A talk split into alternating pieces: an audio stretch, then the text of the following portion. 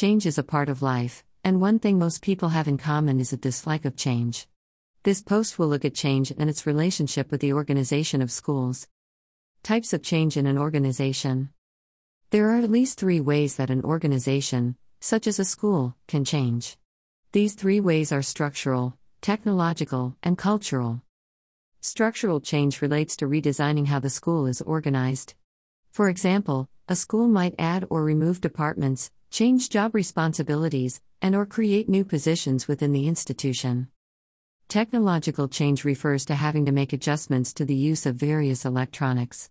It is common for there to be resistance to changing technology because people generally do not want to waste time learning new things.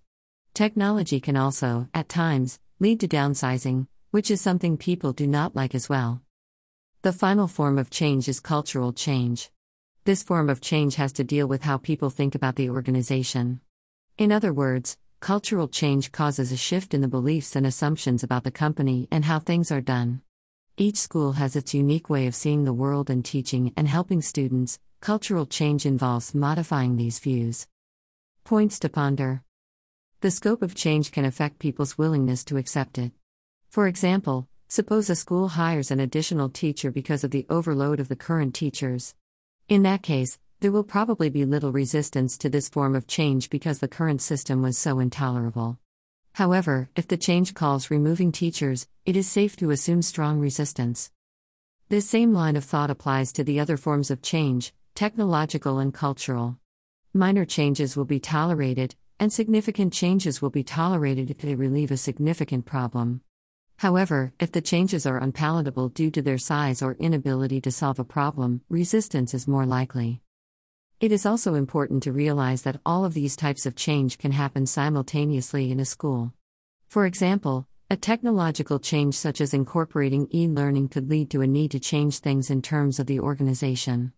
For example, it may be necessary to restructure the IT department by splitting responsibilities and hiring additional people. In addition, Cultural changes may also be affected by e learning adoption through the need for the organization to be more receptive to the rapid changes of the IT world. The point being made here is to remember that change cannot happen in a vacuum.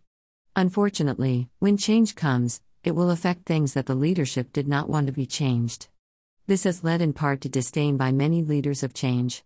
It is not so much the change that is the problem but the unforeseen consequences of the change that bothers many educational leaders. Conclusion Change will always be a threat to a school. However, when it is time to make a change, leaders need to know how change can impact an organization.